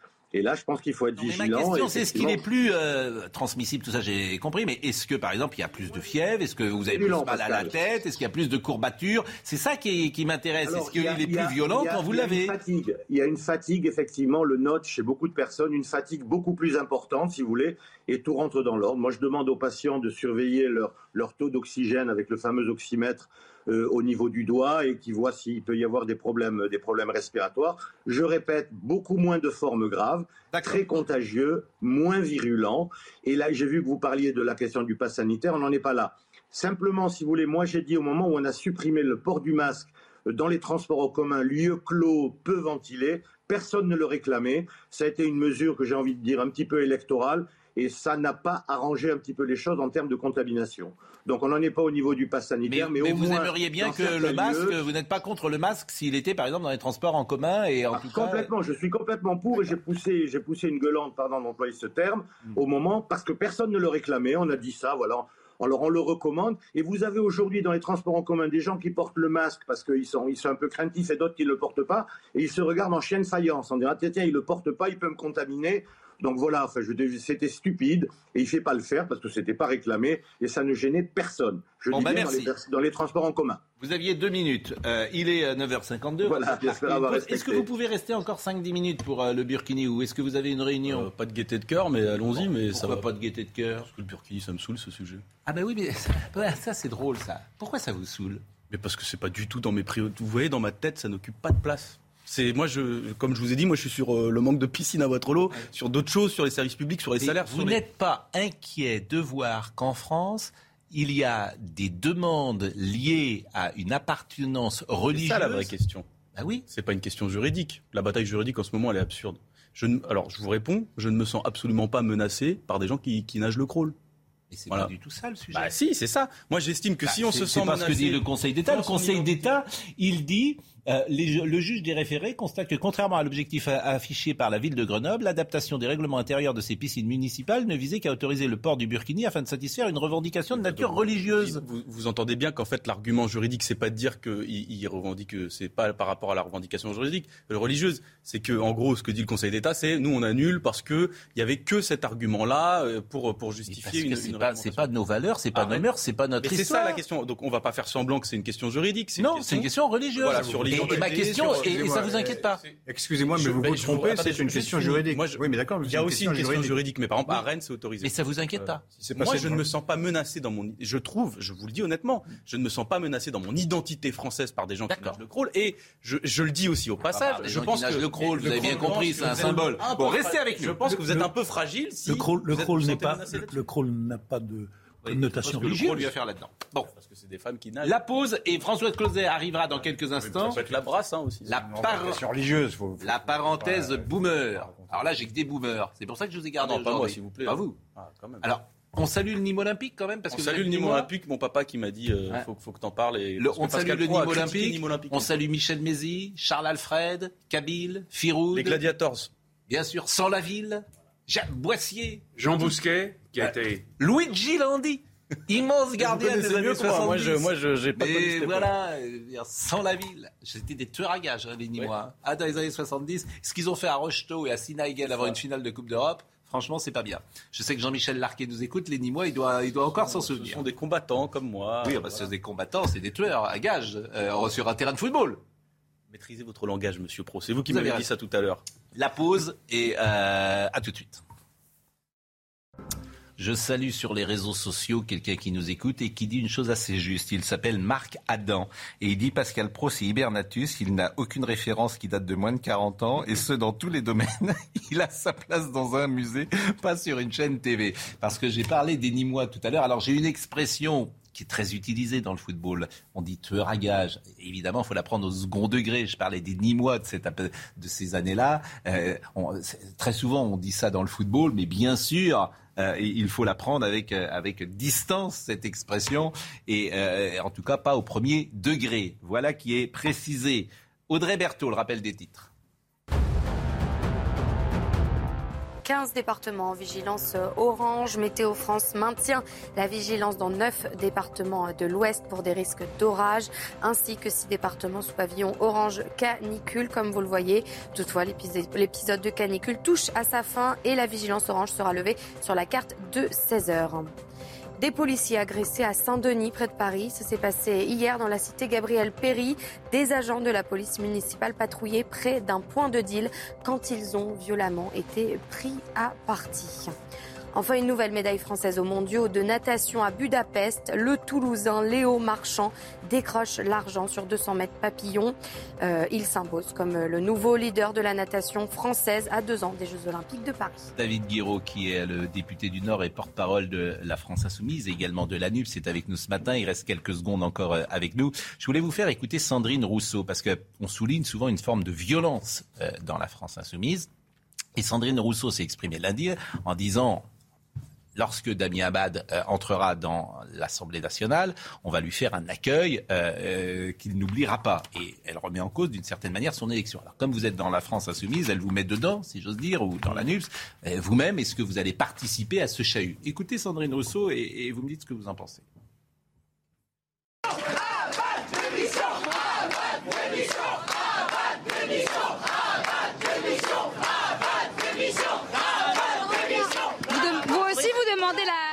vous demandez la démission du ministre Abad sa victoire ben Là, j'imagine qu'il va y avoir. Là, j'imagine qu'il va y avoir un remaniement et euh, si euh, Damien Abad se trouve dans le nouveau gouvernement, alors oui, euh, ce gouvernement et Emmanuel Macron aura affaire à 200 députés de la NUPES qui ne laisseront pas ça s'installer, qui ne laisseront pas ce ministre installer sa légitimité. La parole des femmes compte. Nous ne sommes plus au temps où la parole des femmes était balayée d'un revers de main. Aujourd'hui, il faut prendre la mesure de cela. Est-ce que vous souscrivez? Bah, en tout cas, j'en suis solidaire parce que euh, enfin, vous avez lu un peu euh, les différentes déclarations de femmes, plusieurs, qui ne se connaissent pas, qui parlent en même temps sur des faits qui sont graves quand même. Donc, euh, donc moi, je, je suis solidaire. Témoignage anonyme d'une femme qui n'a pas porté plainte. Témoignage anonyme d'une femme qui ne porte plainte. Mais vous savez, je, je...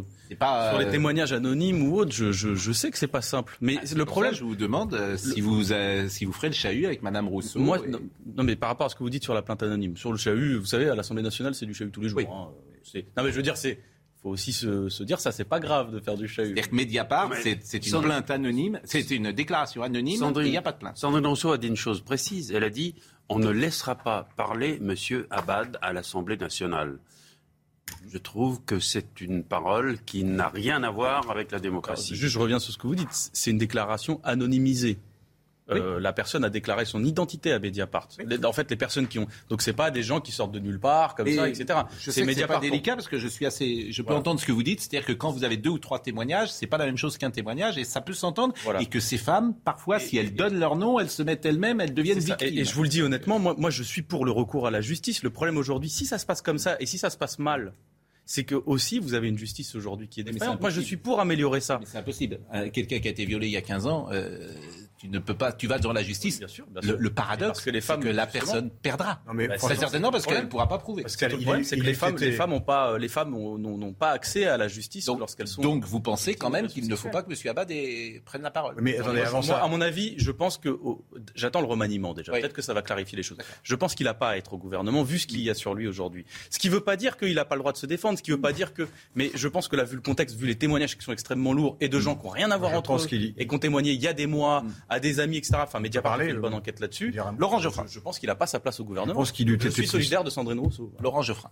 Je pense qu'il eût été plus sage de le mettre hors de circuit le temps que toutes ces choses-là soient éclaircies. Oui, Mais le Ouais, temps, hein. parfois, c'est 5 ans, 10 ans. Ben oui, d'accord, mais enfin, c'est le gouvernement. Personne n'est obligé d'être au gouvernement. Dernier mot, et après, euh, je libère M. Guiraud. Laissez-moi terminer, je n'ai pas terminé ma phrase. Oui. C'est pas un droit absolu d'être au gouvernement. C'est c'est pas grave, il n'y sera pas et puis il y sera plus tard. Si, si les affaires sont éclaircies. Mais politiquement, là, c'est une affaire politique, c'est pas judiciaire. Mais elles peuvent La pas nomination à un gouvernement, c'est politique. Elles ne peuvent- Politiquement, c'est une erreur. Mais elles ne peuvent pas être éclaircies. Ben, pourquoi pas Euh, si. Mais elles seraient- éclaircies, elles seront Euh, classées. Qu'est-ce qui sont les femmes? Est-ce que- Mais elles seront classées, euh, On ne Laurent. sait pas ça encore. Mais elles seront classées, les affaires. Ben, on peut, mais on- et- on peut rouvrir des, des informations, on a le droit. Mais, mais- mais c'est pour ça que Même les- sur les choses prescrites. Mais c'est pour ça, Ça se que- fait. C'est pour ça que c'est au niveau politique et pas judiciaire. C'est pour ça que la, la réaction de Sandrine Rousseau situe la chose au niveau politique. Écoutez, Moi, je vous il y a- interroge, Il y a, y deux choses, Oui. il y a deux choses très différentes. Oui. À la lumière de ce que nous savons, je considère comme beaucoup de gens que le gouvernement s'est mis dans un mauvais cas en recrutant ou en maintenant à, ses fonctions Monsieur Abad. Tout ce que l'on sait de cette affaire n'est pas bon pour lui et il aurait été plus sage Mais de bien la sûr. part du gouvernement de ne pas le prendre. L'empêcher de parler, c'est autre chose. Attendez, mais voilà. Mais d'autre part, en écoutant Sandrine Rousseau, je pensais qu'elle donnait parfaitement raison à ce que je vous disais tout à l'heure. Vous allez voir que les débats ne seront pas sereins dans la nouvelle Assemblée. Ils très, très ils l'ont- Je remercie David Guiraud. Ils l'ont jamais été. Je remercie grandement David Guiraud. Vraiment, merci. Merci de votre courtoisie. Merci à vous. Parce que c'est important de pouvoir échanger. Et puis, euh, félicitations de nouveau. Euh, évidemment, euh, puisque c'est. euh, quel âge vous avez euh 29 ans. Rendez compte, 29 ans de député. On a du boulot. Moi, je suis pas. Après, je j'évite de fanfaronner parce qu'il y a un truc dont on ne parle pas souvent, c'est quand même le, le taux d'abstention. Hmm.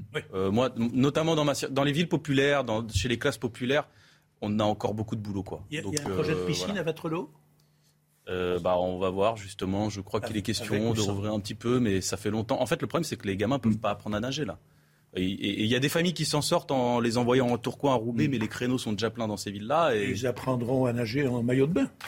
Euh, en maillot de bain, en burkini, tout ce que vous voulez, mais euh, là, pour l'instant, ils n'ont pas la, la- la possibilité de le faire. Vous êtes en train de vous faire abrouer par. Non, parce qu'on est en retard. Non, mais je Fran- ne sais pas ce qu'il a. Peut-être. Mais je prends pas. ah, Alors, vous savez, moi, je le suis. petit déjeuner qui devrait être. un Non, peu pas trop- du tout. Je n'ai pas pris votre trop défense. J'ai- Vous savez, j'essaie toujours d'être au plus près de ce que je pense. C'est assez facile finalement.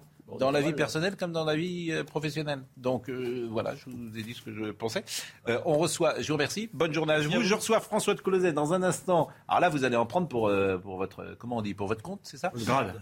Pour votre grade. Euh, la, la- la parenthèse des boomers, parce que c'est vous les responsables. Si on est dans cette situation aujourd'hui, vous avez, vous avez pris un pays en, en pleine forme. Vous rentrez, monsieur de Closet, rentrez. Merci d'être avec nous. On va simplement voir un sujet euh, que je voulais absolument voir. C'est l'audition euh, au Stade de France hier. Parce que quand tu écoutes le Stade de France hier, plus personne n'en parle d'ailleurs. C'est ça qui est drôle.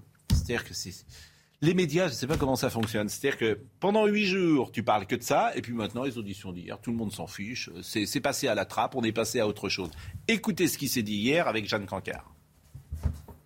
En quelques secondes, Martine Callen, directeur général des événements de l'UEFA, démonte devant le Sénat les chiffres avancés il y a trois semaines par Gérald Darmanin. On sait aujourd'hui qu'on a eu autour de 2600 billets qui étaient faux.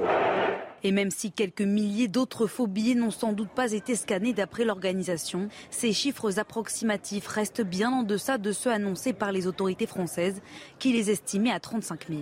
Le 28 mai dernier, dans la foulée du chaos de la soirée, Gérald Darmanin avait jugé les supporters britanniques responsables des incidents. Hier, toujours devant le Sénat, les associations anglaises sont venues livrer leur version. Ted Morris est le président de l'organisation des supporters handicapés de Liverpool. Il a recueilli près de 9000 témoignages de mauvais traitements lors de cette soirée. Les supporters handicapés ont été traités comme des animaux. Il faut que les autorités acceptent leurs responsabilités, sans quoi je pense que les JO ne pourront pas se dérouler ici. Je voudrais dire au ministre de l'Intérieur qu'il a humilié les habitants de Paris. Il est la honte du gouvernement. Il a menti et cela a amplifié notre douleur et notre traumatisme. L'enquête indépendante commanditée par l'UEFA devrait rendre ses conclusions en septembre. Bonjour François de Closet. Bonjour. Vous allez bien, on va en parler avec vous des boomers. Euh, en revanche, euh, ce sujet qui est quand même étonnant, c'est-à-dire qu'il y a eu, on sait maintenant, l'UEFA dit qu'il y a eu 2500 ou 2700 billets qui étaient faux. C'était quand même sur 40 000. On a expliqué que c'était de la faute des Anglais. tout le monde sait. Vous, nous avez expliqué tout que c'était de la faute des hooligans anglais. Non, pas exactement. Tout le monde sait que cette euh, affaire est une accumulation de négligence, de bêtises, de mensonges qui ont ridiculisé la France. Je dis ça et je dis autre chose aussi. Je dis que je n'ai pas envie que les Anglais viennent me donner des leçons de maintien de l'ordre. Ce sont les spécialistes des violences. Je les ai vécus en Irlande, je les ai vécus partout. Je n'aime pas aujourd'hui pour la France que les Anglais viennent m'expliquer comment faire. Voilà, c'est tout ce que j'ai à dire. Oui, ça c'est bon.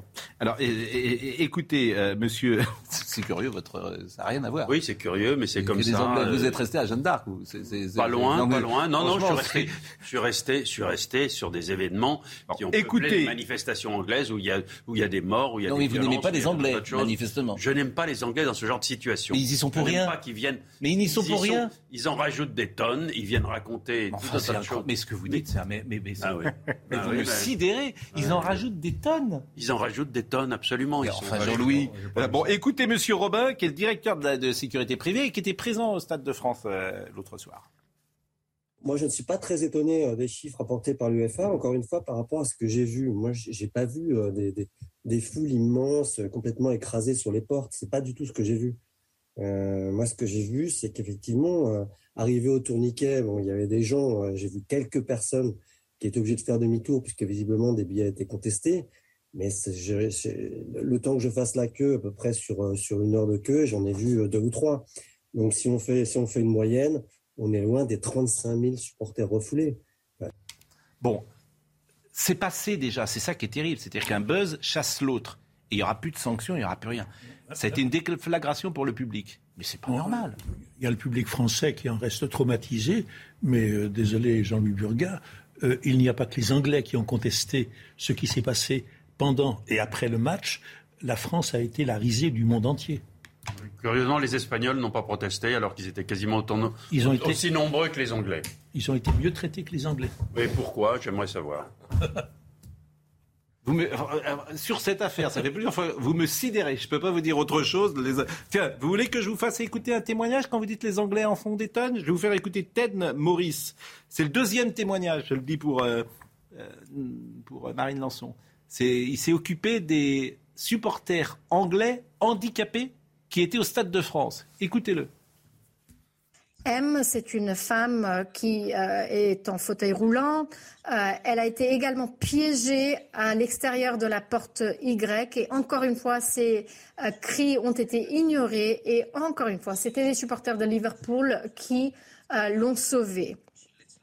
C est une autre personne, une femme en fauteuil roulant. Et après le match, euh, elle a été soulevée par les supporters de Liverpool euh, pour qu'elle puisse passer au-dessus du tourniquet parce que les stadiers euh, refusaient en fait de, d'ouvrir, de lui ouvrir la porte.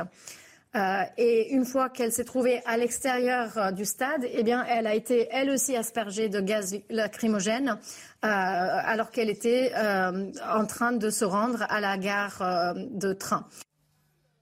Et ils en font des tonnes? Je sais pas ce que représente le témoignage de cette dame. Elle, dit, il y en a des dizaines, elle dit bien entendu la vérité. Des centaines. Elle dit bien entendu la vérité. Pas des milliers, mais des centaines. Pourquoi est-ce que les Anglais ont été particulièrement maltraités et pas les Espagnols? Je n'arrive pas à comprendre pourquoi.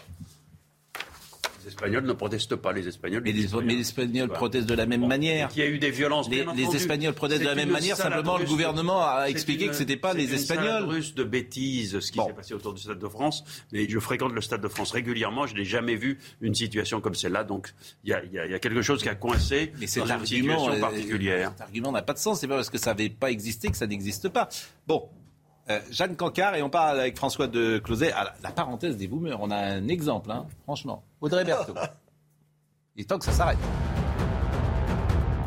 Plus de 250 morts dans un séisme qui a frappé le sud-est de l'Afghanistan cette nuit. Le séisme d'une magnitude 5,9 est survenu tout près de la frontière avec le Pakistan. Ces catastrophes peuvent être particulièrement ravageuses en raison de la faible résistance des maisons afghanes.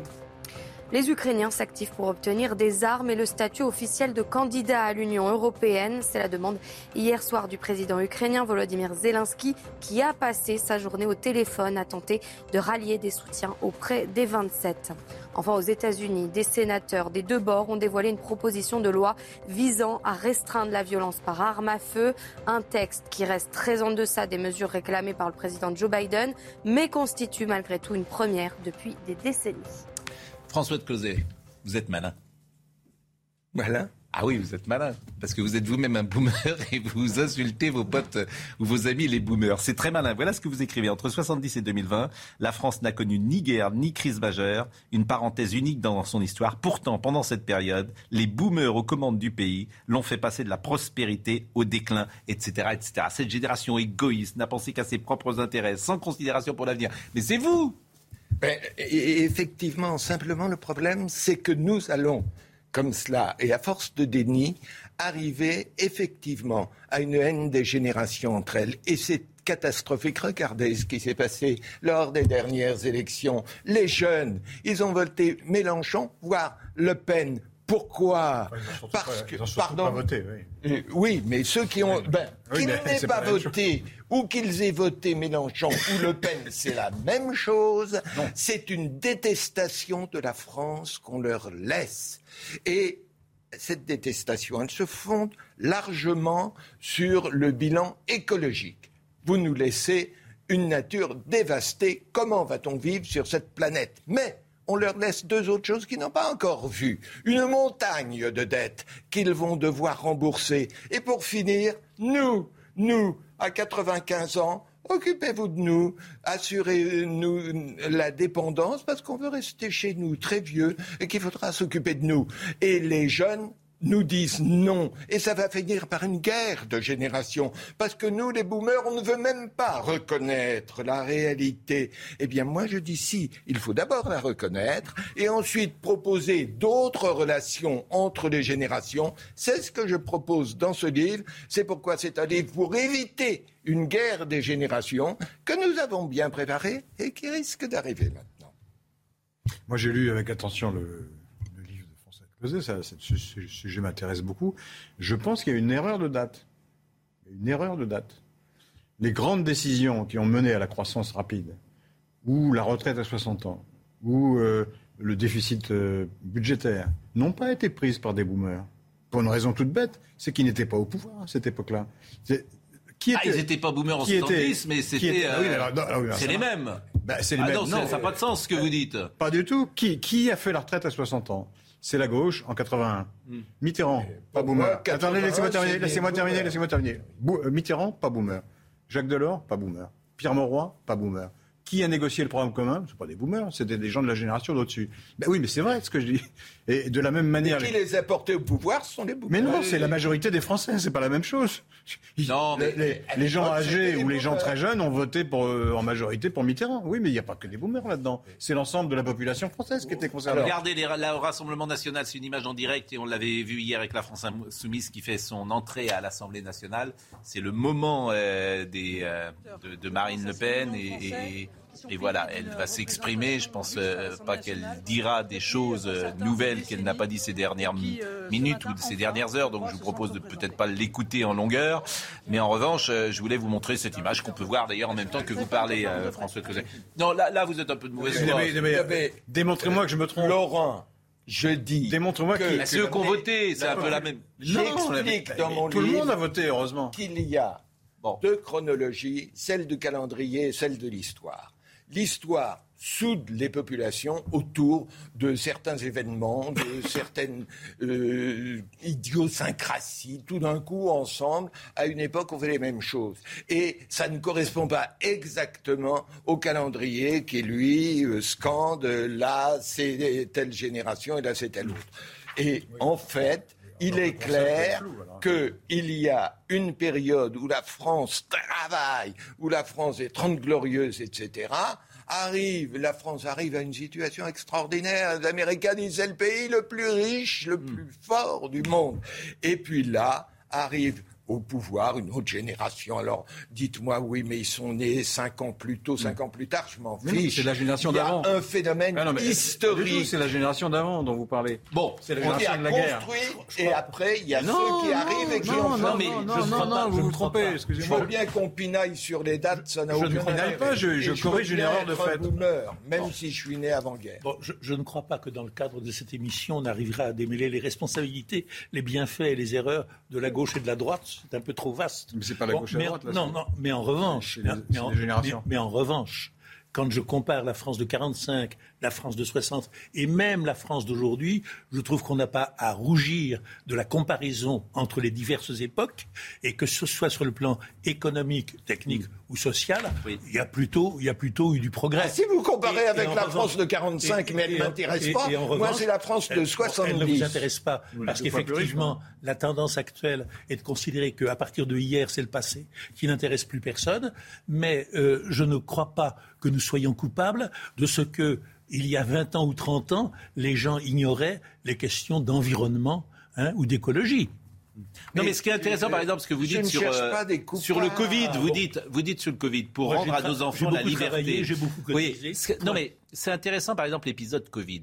Bon, euh, moi, je trouve qu'on a euh, fait peser sur les enfants et sur les jeunes euh, une vie qui n'est pas convenable. À cause des vieux, en gros. Mais- mais- Si je le fais à grands traits. Attendez, C'est-à-dire que euh, les, là, là, vous êtes drôle, excusez-moi, mais les, les populations à risque auraient pu euh, d'abord rester chez elles, pardonnez-moi de le dire comme ça, hein, et, et- et elles auraient pu se vacciner, les personnes au-dessus de 80 ans, parce qu'on savait qui était touché par le Covid, et qu'on avait imposé à des gosses une vie pendant deux ans, à mon sens, qui Vous n'est pas convenable. Vous avez tout à fait raison, j'entends bien, et c'est de tous les temps. Parce que, Ah non, à- pas de tous les si, temps. si, je vous en donne un exemple. À l'époque, par exemple, où nous faisions la guerre en Algérie, hein, bah, c'était les jeunes qu'on envoyait pendant deux ans à l'armée. C'était également une punition. Hein, c'était les vieux qui envoyaient les Mais- jeunes. Bon, non, mais le Covid, vous le prenez comme exemple de, le- mais moi, je des le prends, je viens sur l'exemple du Covid. De quelle façon a-t-on réagi? C'est très intéressant parce que Oui, pour la exactement. première fois, on sortait de la parenthèse. C'est-à-dire que l'histoire revenait. L'histoire, ce sont des épidémies, c'est des famines, c'est des catastrophes, etc. Et pof, on se retrouvait dedans. Et on se retrouvait, je dirais, dans la situation la plus significative, puisque notre ressort, qui était le progrès technique, la médecine moderne, tout était pris au dépourvu. La médecine n'avait aucun médicament, n'avait aucun vaccin. Et il fallait faire comme au Moyen Âge, euh, que la société fasse bloc pour empêcher la progression Alors qu'il de y la avait que les- maladie. les, les Bon. personnes âgées qui, qui décédaient. Effectivement, quasiment. vous Et que avez les personnes raison. âgées qui décédaient. On, on a demandé Oui, mais aux jeunes, C'est pas les boomers qui ont pris les décisions, on a c'est Macron. demandé aux jeunes de rester confinés en pour génération empêcher les faible, vieux de mourir.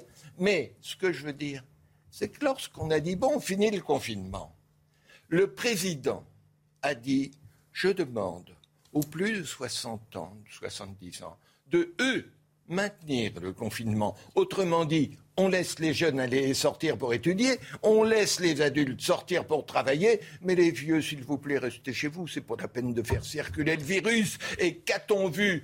Tous les 70 ans sont dit, mais c'est une honte, on nous confine, alors que c'est eux qui auraient dû refuser de Exact- sortir pour ne pas Il- il faire raison. circuler le virus. Exactement. Voilà ce qu'est la gérontocratie euh, française. La gérontocratie. parler, mais- Non, vous parlez pas. Il a raison.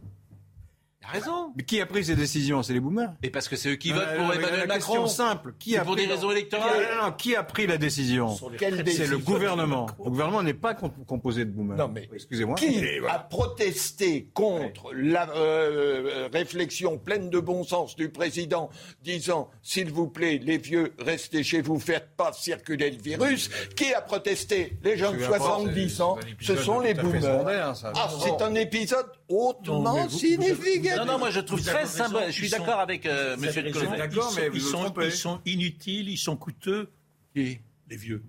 Non, mais enfin, on dit va pas m'accuser d'être gérontocide à 88 ans. Faut Personne quand même ne être un peu raisonnable. Non, Il se trouve simplement que moi, je peux dire des choses sans que l'on dise Ah, vous dites ça, si je disais ça à 40 ans, on dirait c'est. Je vais vous dire un, un autre Ben, exemple. moi, je vais vous dire un autre. 88 ans. Je vais vous Je dire un autre exemple. Je vais vous dire un autre exemple. Votre retraite, elle a été calculée sur les 10 ou 15 meilleurs euh, sur les dernières années. Sur les 15. Je suis incapable de vous le dire. Non, non, jamais c'était pas les intéressé à ces 25, vous. Aujourd'hui, mais non, mais il y a encore quelques années, aujourd'hui, les retraites, notamment des cadres, euh, sont assez importantes parce qu'elles ont été calculées, je crois, sur les 5 ans ou 10 dernières années. Non. Les, les choses ont changé. Maintenant, elles sont sur c'est- 25 ce que vous ans. c'était vrai pour les fonctionnaires. Non, Mais- mais non, il y a non, plein mais- d'exemples où effectivement votre génération. Sur les retraites, C'est un reproche quelque qu'on peut chose faire. de très simple. Moi, je suis Oui. Si vous êtes Moi, né, d'avant- je suis d'avant les boomers. attendez, Oui, ben, si c'est vous sur êtes né dans les Oui. années 50, Non, c'est- c'est pas mon cas. ah, donc typiquement boomer.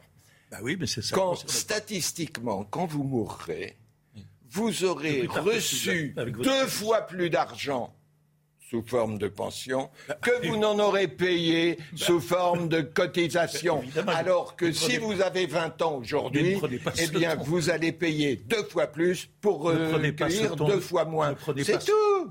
Personne ne veut le dire. Ne prenez pas ce, réalité. ne prenez pas ce Ça ton de, répond ou pas ne prenez pas ce ton de procureur. Ah, si l'on, touche, Bon, Laurent la- Geoffrin, Laurent Geoffrin, Laurent Geoffrin. Juste, Oui, si, le- mais- si l'on touche davantage et pendant plus longtemps, c'est à cause de l'allongement de la longévité qui ne me paraît pas euh, une régression. Moi, je dois dire, Encore dire un, peu de, oui, un mais- peu de mal de mon vieux confrère. Je voudrais tout de même dire du mal de mon vieux confrère. Je, François de Closet, François de Closet est un vrai prophète. Je me souviens tout de même d'un des premiers grands succès de librairie, c'était toujours plus, c'est ça?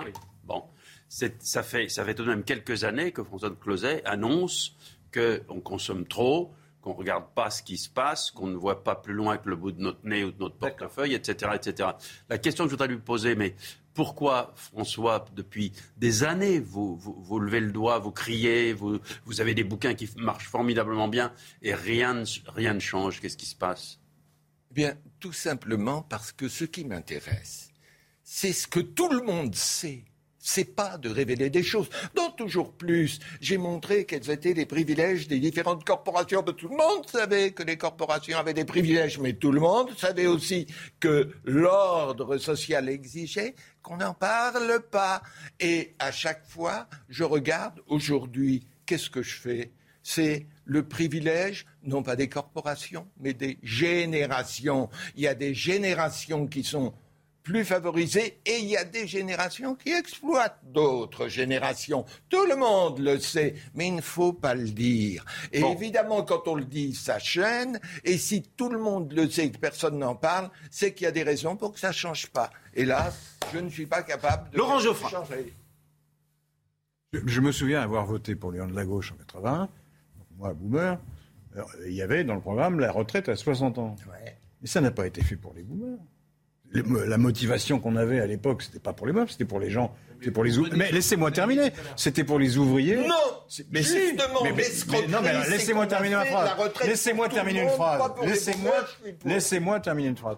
C'était pour les, c'était pour les ouvriers dont, la- dont l'espérance de vie était très basse. Et on considérait qu'en en passant à 60 ans en 81, on, on- on allait dans leur sens. Moi, j'avais, je ne savais même pas ce que j'aurais, je toucherais à la retraite. On n'avait pas du tout cette, cette- on n'était pas à 20 ans à penser à notre retraite à, à- Je à 60 suis ans. pour la retraite ouvrière à 60 ans. Ça, Ah oui, c'était mais bien. mais vous répondez La pas à mon objection. Vous ne répondez pas à mon objection. Vous ne répondez pas à mon objection. Bah, je- quelle non, objection répondez- je, je vous explique qu'on n'a pas fait ça pour nous. C'est pas les boomers qui ont fait ça. Mais Pour... ne dites pas qu'on a fait ça pour les ouvriers alors qu'on bien l'a fait si. pour tout le monde. Si on l'avait Enfin, c'était fait la pour raison de, de- de base, c'était ça. Mais pas du tout. C'était de la démagogie politique. Autrement, Mais non, parce que vous étiez la- contre l'union de la gauche. Alors évidemment, tout, tout, tout, tout ça, c'était des catastrophes. Moi, j'étais contre les mesures démagogiques. Oui, bah si voilà. l'Union de la gauche avait proposé la retraite ouvrière à 60 ans, j'aurais applaudi dès demain. c'est ce C'est pas fait. ce qu'elle a fait. On terminera par la fête raconter de la musique hier à l'Elysée. C'était très intéressant. Audrey Berthaud et après on met une petite image de la fête de la musique à l'Elysée hier.